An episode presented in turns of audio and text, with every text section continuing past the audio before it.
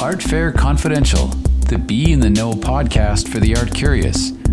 Join the creators of Art Expo New York and Spectrum Miami Art Fairs as they delve into the passions of art collectors, the creative spirit of artists, the how to's of a successful art business, and the importance of art in today's world with interviews, discussions, and collaborations. Sponsored by Art Business News.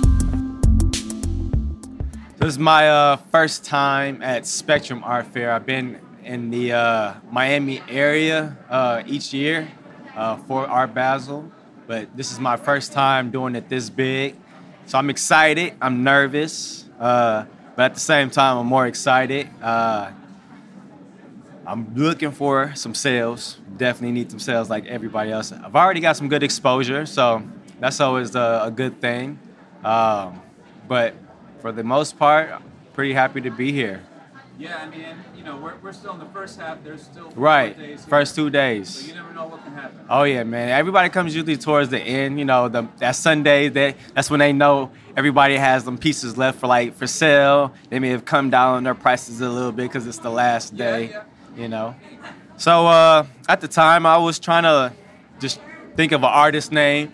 My real name is Michael Temple, uh, but I was just trying to think of an artist name, and that there was a couple things going on. Uh, of course, Game of Thrones was going on. Uh, a king that was, you know, that was kind of unknown, that everybody was kind of feared of. And then at the same time, there was an album by Kendrick Lamar, uh, "Good Kid, Mad City," um, but it's an abbreviation, and and really, uh, Mad is mentally advanced, driven dreamer. King is know yourself, never give. So it's not a title of uh, sovereignty, but it's a title of identity. So even how deep that is, even all my art is the same way. So a lot of people kind of either buy art that you know touches them, or sometimes they buy art that's off a hype. Uh, my character behind me, which is featured in all my pieces, his name is Gensho, which means phenomenon in Japanese. He's a reference off the uh, mytholo- mythological Chinese lion, the foo dog, that sits out in front of Chinese temples, restaurants, homes. And that thing is meant for protection, warning off bad energy, and also bringing in wealth. So I wanted a, a character that kind of embodied, you know, good energy. So when you brought this piece into your home, you're bringing in good energy. And unlike other artists, like maybe KAWS, for example, uh, who's a great artist, don't get me wrong, but his character embodies a very negative energy. It's a skull with crossbones in it, X's over the eyes that represent death.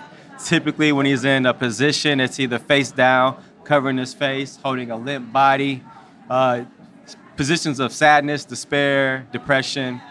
And people, as hype as and big as KAWS is, they just, you know, buy his pieces just because he's a great artist, you know, but not knowing the imagery and energy that they're bringing into their home. So I kind of created this character to com- combat that, uh, the energy that people may bring into their home. So I wanted to like have a deep message behind my pieces, but also give it a fun brightness to it, something that people kind of almost feel familiar to. Yeah, man, I try to run through different mediums and backgrounds, but always try to include my characters. So I'm very versatile and experimental in a sense. So I like trying different things. I like trying different materials. Like even this piece over here, you can touch it and it changes and everything. So it's like a whole new piece. You know what I mean? So yeah, I'm just trying to brand myself across different mediums, you know, different platforms. Uh, whether I have a plushie doll, you know, that way it just, just kind of shows off like kids like it too. I was afraid kids might not like it, but they love it. They love the colors, you know, it's fun. And it's also good, you know, it carries a good message behind it at the same time. I would like to close out with I would love for you guys to stay being you and also be the best you that you can do. Listen to more of the Art Fair Confidential podcasts at redwoodartgroup.com forward slash podcasts. And we'd love to hear your feedback as well as suggestions for new topics. Just drop us a note at info at redwoodartgroup.com or click on the comments box at the bottom of the podcast website page. Remember to stay in the know. Join us next time for more Art Fair Confidential.